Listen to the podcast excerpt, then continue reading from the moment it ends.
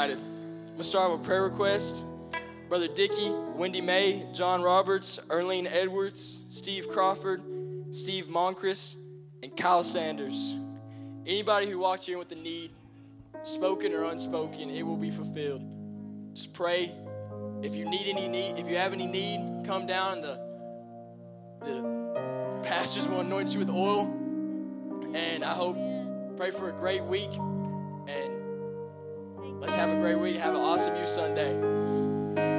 Oh God, you are worthy. You know every need, God. Have your way in this place. Fill us up so we'll be ready for this week. In Jesus' name.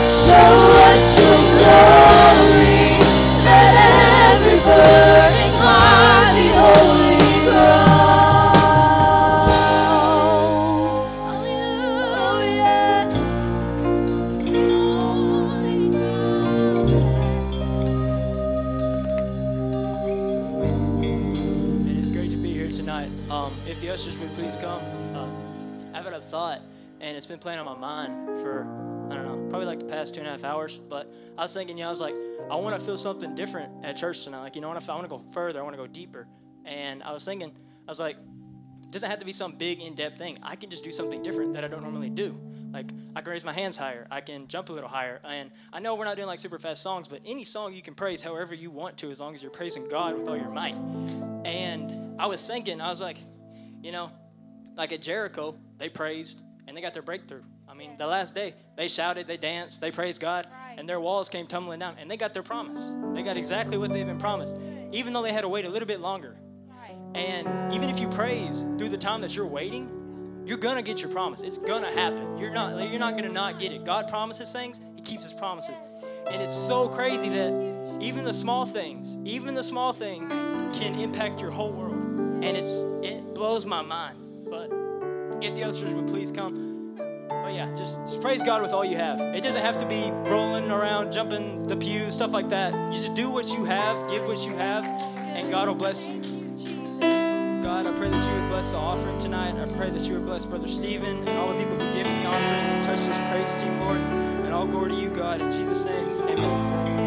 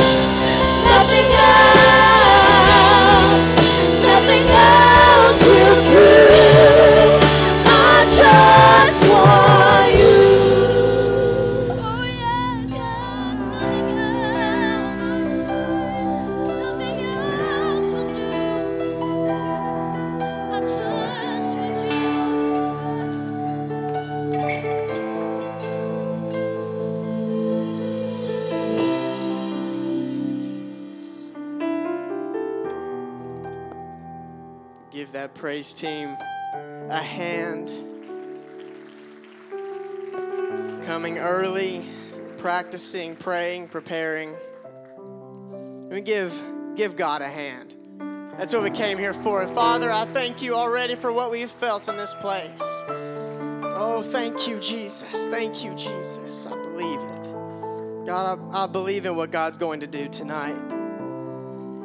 Something special happens on Youth Sundays. I don't know what it is. I don't know if it's the, the young energy. I don't know if it's the. Actually, I do know what it is. It's very easy because it's a Youth Sunday to decide to take to take the night off. I, am aware of it. I'm aware that it, I'm not Pastor Meyer preaching, so I'm aware that if you want to pick a Sunday night of the month to take off, it's this one.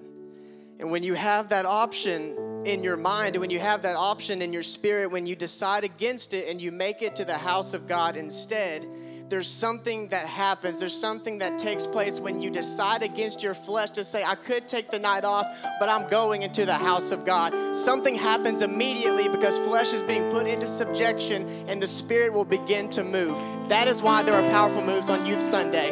It's because of you. In Jesus' name. So we're going to move, I'll move to the scriptures so that way you can be seated. So we'll read, our passage is going to be in Luke 2, starting at verse 41. Luke 2, 41. If you have it, say amen. If you don't have it yet, say hold on. It's in the New Testament. If you see John, you've gone too far. If you see Genesis, you haven't read your Bible in a minute. But I'm glad you're here either way. So we'll move on to it says right here his parents, talking about Jesus' parents, went to Jerusalem every year at the feast of the Passover. And when he was 12 years old, they went up there according to the custom of the feast. And as they were returning after spending the full number of days required, the boy Jesus stayed behind in Jerusalem, but his parents were unaware of it. Instead, they thought that he was somewhere in the caravan and they went a day's journey. And then they began looking for him among their relatives and their acquaintances. And when they did not find him, they returned to Jerusalem looking for him. Then, after three days, they found him in the temple sitting in the midst of the teachers, both listening to them and asking them questions. And all who heard him were amazed at his understanding and at his answers. And when Joseph and Mary saw him, they were bewildered. And his mother said to him, Son, why have you treated us this way? Behold, your father and I have been anxiously looking for you. And he said to them, Why is it that you were looking for me?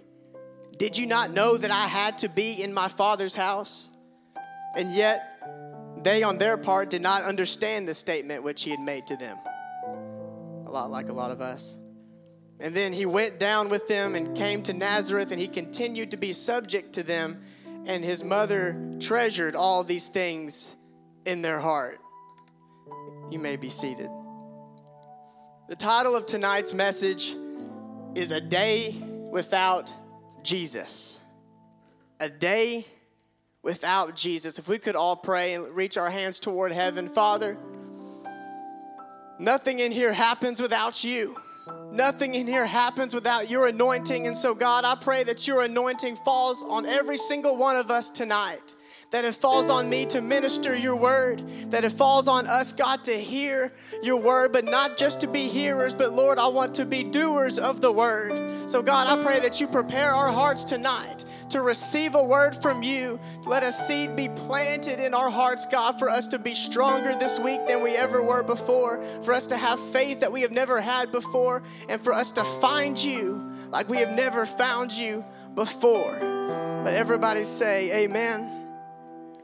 Let's move into it. This story, I, I like it because it's interesting because there are powerful spiritual parallels that that connect this story to our current generation. There's foreshadowing in there, but also this story is a very it's a very human story. It's we're not reading it's not a miraculous event. It's not you know reading about waters being split open. We're not reading about a giant fish swallowing a man. We're not reading about a giant being slain. We are reading about some parents who goofed up and lost their kid.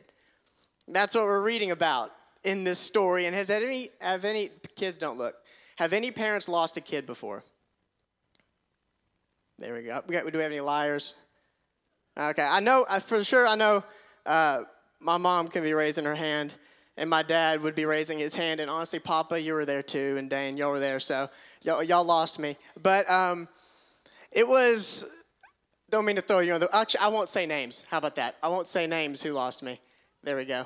Um, but it was. I was four years old, and I called to make sure that the details were right on this. I I was four years old, and we were all at my nanny's house, which is uh, my Dane. She, it's her. It's her mother, and so she lived kind of close to my house, where we grew up in Tigertown, and all the family was there, and they were working on her house. And I know for sure we were working on her flower beds. That's the only thing I know for sure what we were doing. All the family was there, and my four-year-old self was there. I'm sure helping a ton with the work that was being done. And my mom was going to leave and go home, and she said, "Stephen, do you want to come with me, or do you want to stay here?" I was like, "Oh, I'll stay. I'll stay here." And so she said, "Okay." Well, she gets in her car and she drives home immediately. I, and I remember this story vividly. I, I, from memory, from four years old, if you tell me what to do, like tomorrow, I won't remember it. But I, somehow I remember this story so clearly that as soon as she drives away, I remember looking at her car going off and go, "I made a mistake. I want to go home." And so I was thinking, how can I get home? Because I already said I, cou- I didn't want to go home. And so I turned and I looked at my dad, who was bent over working in the flower beds and not facing me. And I remember saying out loud, now's my chance. And so I took off down the road to walk to my house. And I looked at, I, want, I got on Google Earth today to look and see how long it was from my nanny's house to my house. So I wanted to make sure I wasn't lying to you. It was a thousand miles. Is no, it wasn't. It was 1.44 miles, which is for four years old. 1.44 miles by myself on walking along a road. I walked home, made it home. Impressive because I'm four, and I get there and I knock on the door not expecting anything weird to be because I'm just home. You know, I didn't think this would cause an issue.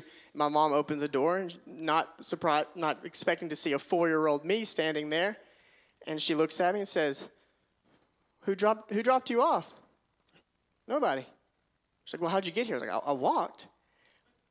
And the look on her face, I, luckily, I was not the one that got in trouble. Everybody else got in trouble at nanny's house. I was fine. But knowing though that if you have lost a kid before, and I was actually I was looking up stats, like in like in baseball, if you get if you only get out once every three at bats, you're like a Hall of Famer.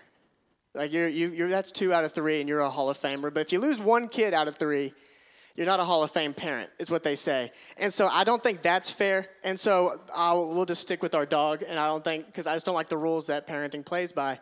But if you have lost a parent or if you lost a kid, don't worry about it. Jesus' parents did too. And so, but we're going to talk about it because there's some cool things in this story that I want to talk about. And if we go to the beginning of that passage, it says that his parents went to Jerusalem every year at the feast of the Passover. And so, Mary and Joseph were participating in this Passover feast. The feast of the Passover, it was a Jewish custom to celebrate and to remember when the Spirit passed over the doorways that had the lamb's blood spread over it, protecting the firstborn child of the home during the plagues of Egypt. That's what this was for, is in remembrance and honoring that event. And so it's a thing about Jewish culture about remembering what has happened in the past and celebrating and remembering this miracle and this provision from God. In Exodus 12 17, it lets us know about it. It says, Celebrate this festival of unleavened bread, for it will remind you that I brought your forces out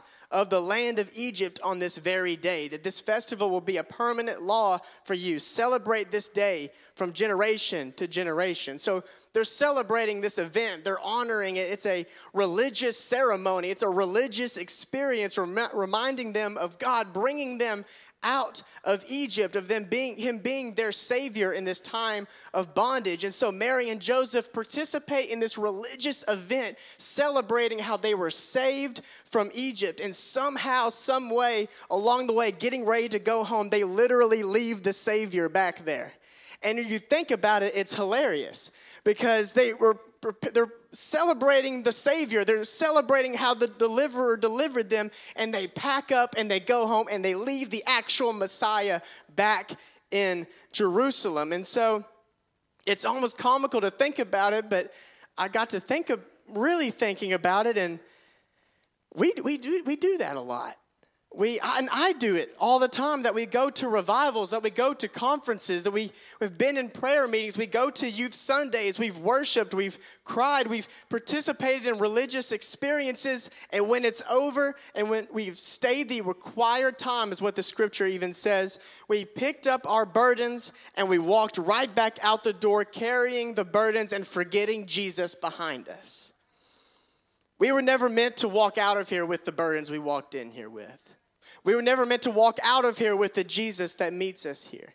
That the experiences that we have here in church are not meant to stay in these four walls and just be a what happened to me at church, but it's an experience that we also take with us and we don't carry our burdens with us, but we leave them here and we leave with Jesus along with us. We were not meant to walk out of here with our burdens. 1 Peter 5 and 7 says, Cast all your anxiety on him because he cares about you. I don't know what you came in here carrying tonight. I don't know if it's emotional baggage. I don't know if it's guilt and shame. I don't know if it's anxiety. I don't know if it's depression. I don't know if it's addiction. But what I do know is that your Bible and my Bible says that if you walk in here with it, it does not mean you have to walk out of here with it. That if you walked in here with shame and with guilt, if you walked in here with bondage, if you walked in here depressed, if you walked in here with anxiety, that does not mean you have to walk out of here with it. But there is a Savior saying, Cast all of your anxieties on me, cast all of your burdens on me, and you can walk out of here without what you walked in here with. And I'm believing tonight that you walked in here and you're, you've had something, you're fighting something, and you're saying, you know what, I may hold on to it. I, I may, you know what, cast it on Jesus tonight because you don't have to walk out of here with what you walked in here with. And when you think the word, I looked at it because the word is used often, and when I say what this translates into, you're going to want to say, duh. But honestly, it says when to cast your cares, to cast your anxieties on him, it does not mean to politely lay it down. It does not mean to sit it there gently. To cast translates directly into to throw. The other place where that's used, that same word of cast, translating to throw, is where they cast their garments onto the donkey for Jesus to sit upon. That they threw it. That when we have anxieties, when we have things, sometimes it's easy for us to just kind of let it go, but then pick it back up and walk out the door with it. But it says cast anxieties on him, cast burdens, meaning you take a hold of it and you throw it. That you take a hold of it and you decide and you make a commitment. I'm okay with walking out of here without this in my hand. I'm okay with walking out of here with the depression I walked in here with. And when you make the decision that I'm okay with living without what I've lived with before, things begin to change. Have you ever seen um, the movie where maybe people are breaking up and they throw their ring in the water? It's always water. Maybe we ever, if I wanted to preach to dead people, I'd have gone to the cemetery. Come on, have we, have we, have we watched it before? And so they, they, they get, they're, they're in this relationship and things been going, they're done and they've hit their limit and they're through. And so they get out there and it's always like nighttime. And they get ready with their ring and they get it and they don't just sit it. Just in case they might pick it back up and they might go back to that relationship. What do they do? They, they chunk it. They say, I'm never seeing this again and they chunk it, they cast it, they throw it because they're saying, What I have right now, I do not want anymore. What I have right now, I do not need anymore. And so I am casting it and expecting to never see it again. So when scripture says, Cast your cares on him, cast your burdens on him, cast your anxieties on him, he's not saying sit it down and pick it back up. He's saying throw it and never expect to see it again. Because whenever you pick me up, you're not going to have those anxieties anymore. You're not going to have those burdens anymore, that depression anymore, because when you cast it in my name, you will never see it again. Mm. Caleb and Asher, I want y'all to come. Caleb, would you stand here? Don't, don't touch anything yet. Asher, I want you to grab this box. Be careful with it, it's fragile.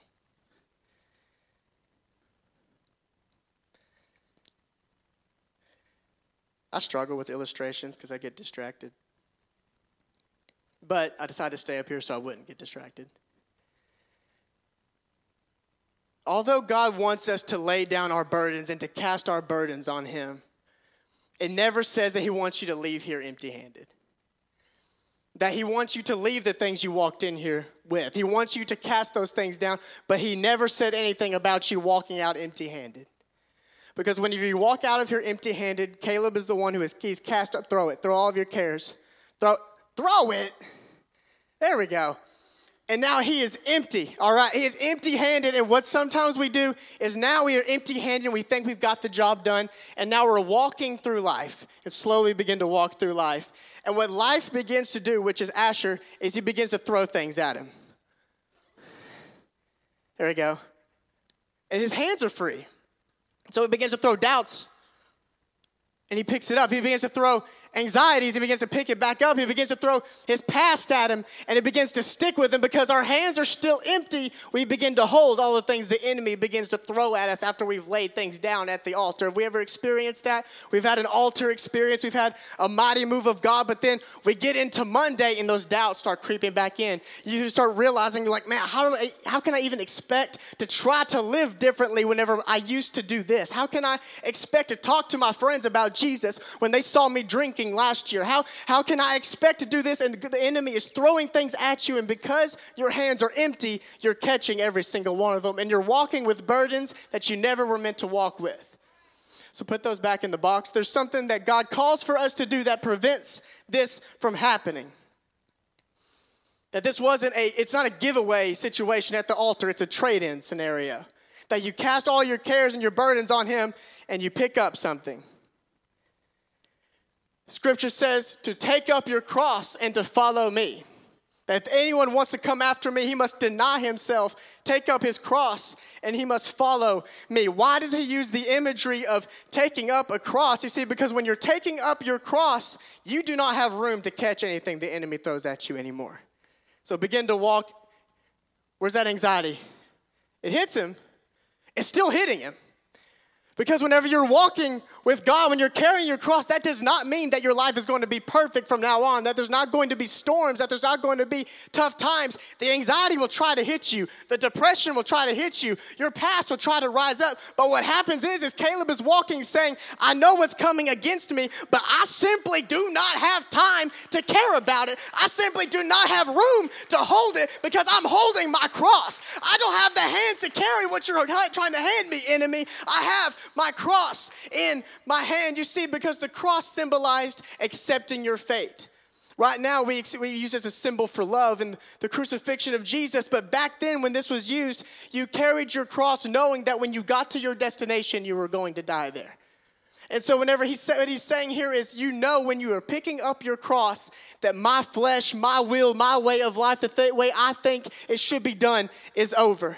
That's what picking up your cross means. So, whenever you cast all of your cares, all of your burdens, everything you walked in here with that is fighting against you, that is holding you back, and you cast them down at the altar, and then you say, God, not my will, but thine be done. I'm empty now. I poured everything out, but I'm taking up my cross, and I don't care what the enemy brings against me. I don't care what the enemy throws at me anymore. I don't care if it's my past. I don't care if it's fear of the future. I don't care if it's doubts. I don't care what it is, but as long as I have my hands on the cross, I know that I will not carry it with me. I know that your joy is going to be there. I know that your goodness and your mercy is going to be following me all of the days of my life. I know that I will hold on to that joy because my hands cannot hold on to anything else. Man, Jesus' name, you may be seated. Thank you, guys. Give them a hand.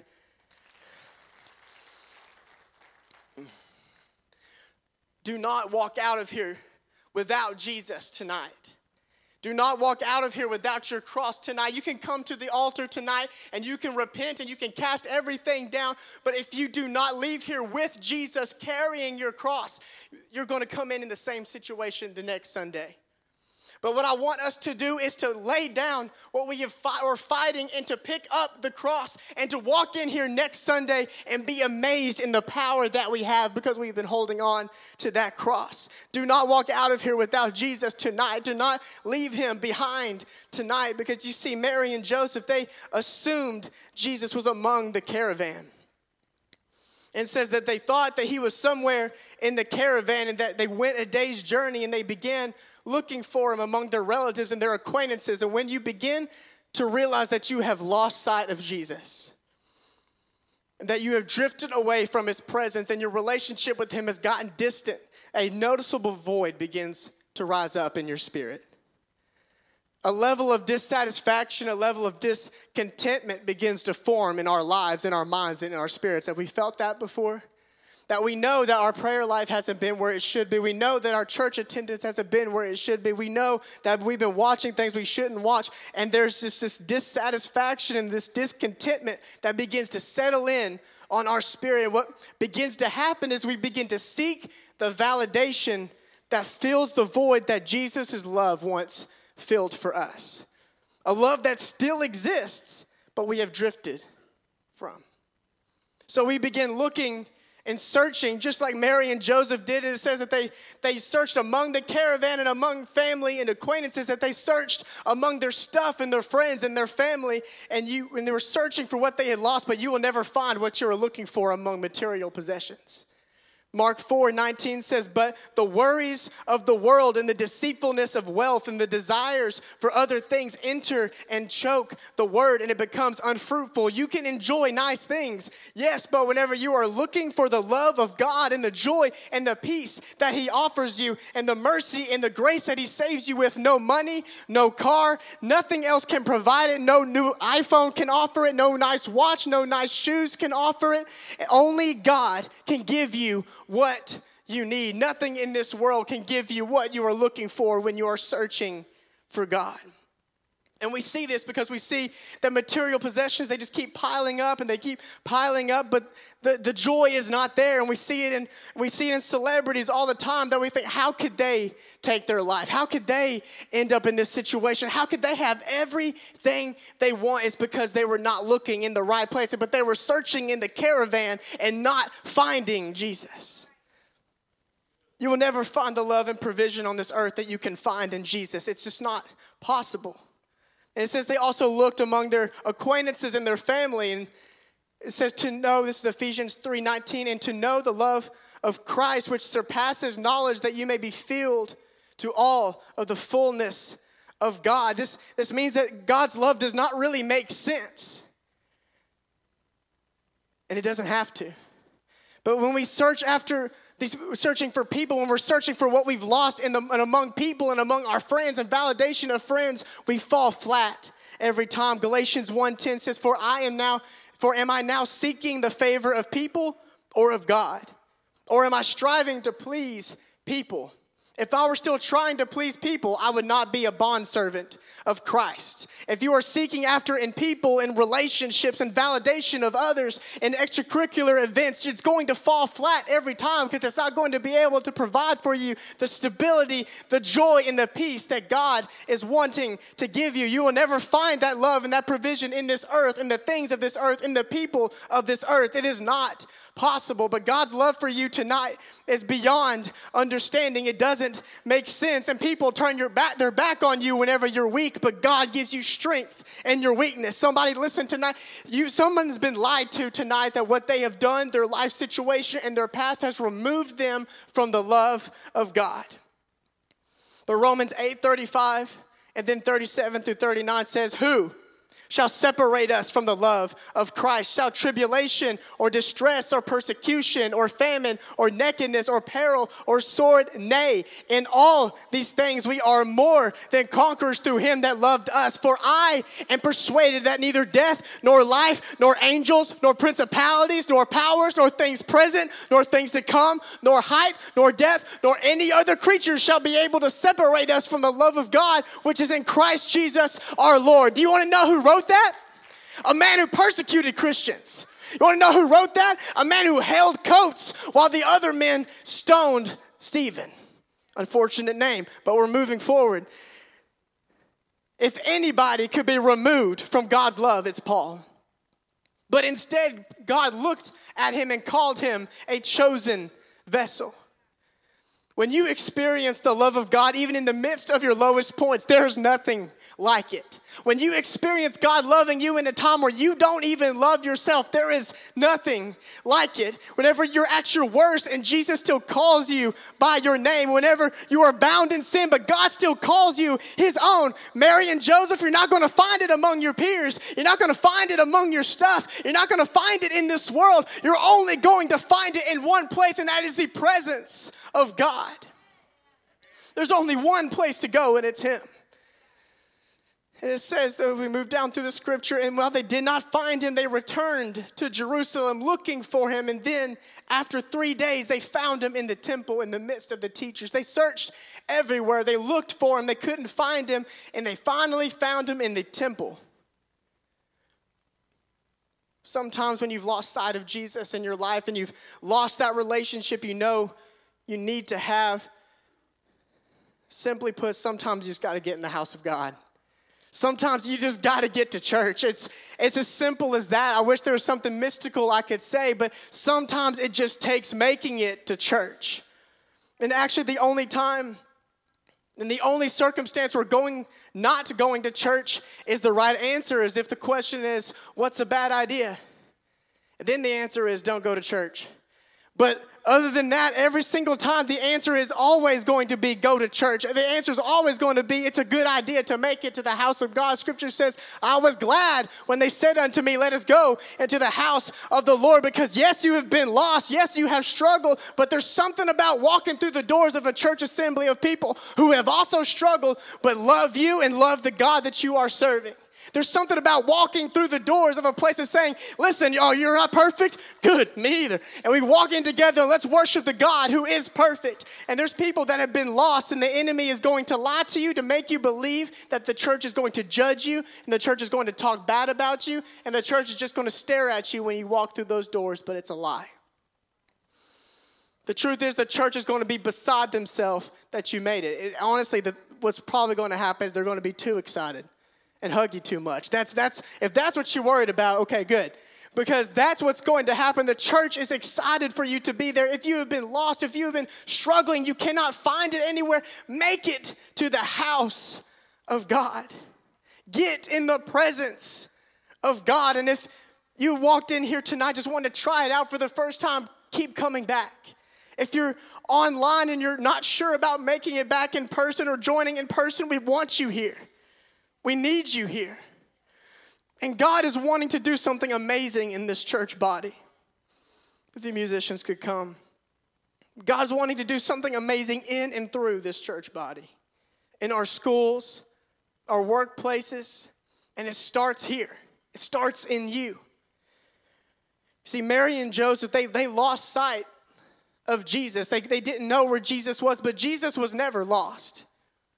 He knew right where he was. He knew right where Mary and Joseph was, and he knows where you are tonight.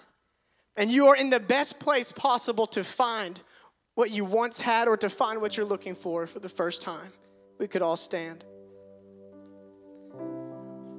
All of us are gathered here tonight we're in the house of God. We're in the presence of God. We're surrounded by brothers and sisters who understand what it's like to be lost and to be searching, what understand what it's like to have been found. And the Jesus, the same Jesus that was in the story, is here tonight. And it says, For the Son of Man has come to seek and to save which was lost.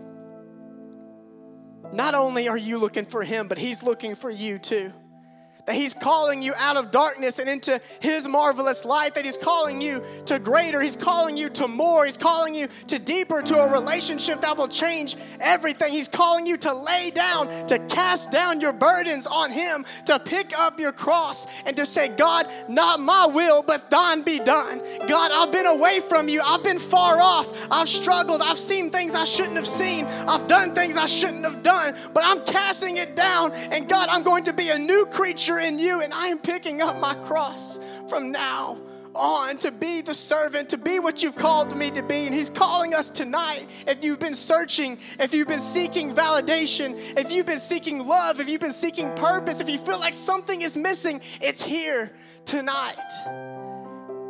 It's Him tonight. And so, what we're going to do now is take the opportunity to think personally what burden, what am I holding on to that is separating me from the love of God? What is it that's separating me from feeling and from seeing what God is wanting to do in my life? And whenever you find what it is, I want you to cast it on the altar. I want you to cast it in the presence of God, to cast it into His hands and expect to never see it again, and to pick up your cross, to follow after Him, to live the life He is calling for you to live, so that when the enemy tries to bring it back to you on Monday morning, tries to bring it back to you tonight when you go to bed, that you cannot hold anything else anymore because your hands are firmly held to the cross. But it all starts with the decision. I can't make it for you. You have to make it. And so tonight, these altars are open.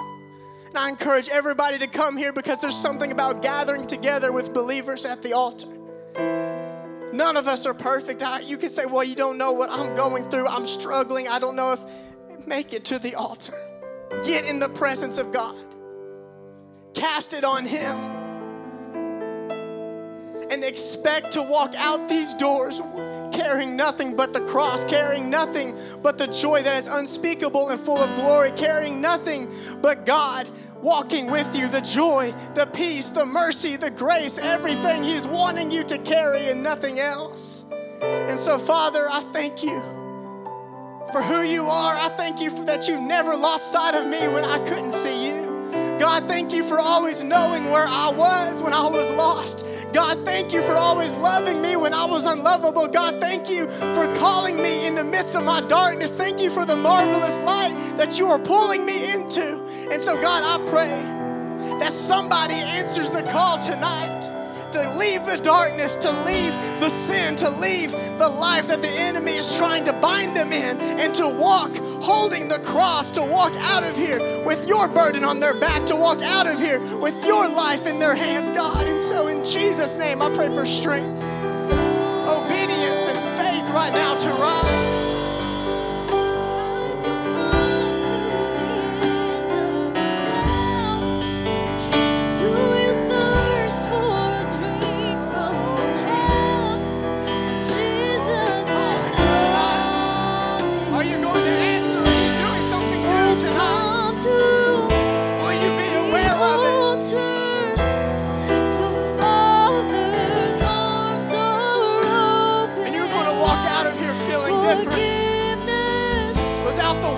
The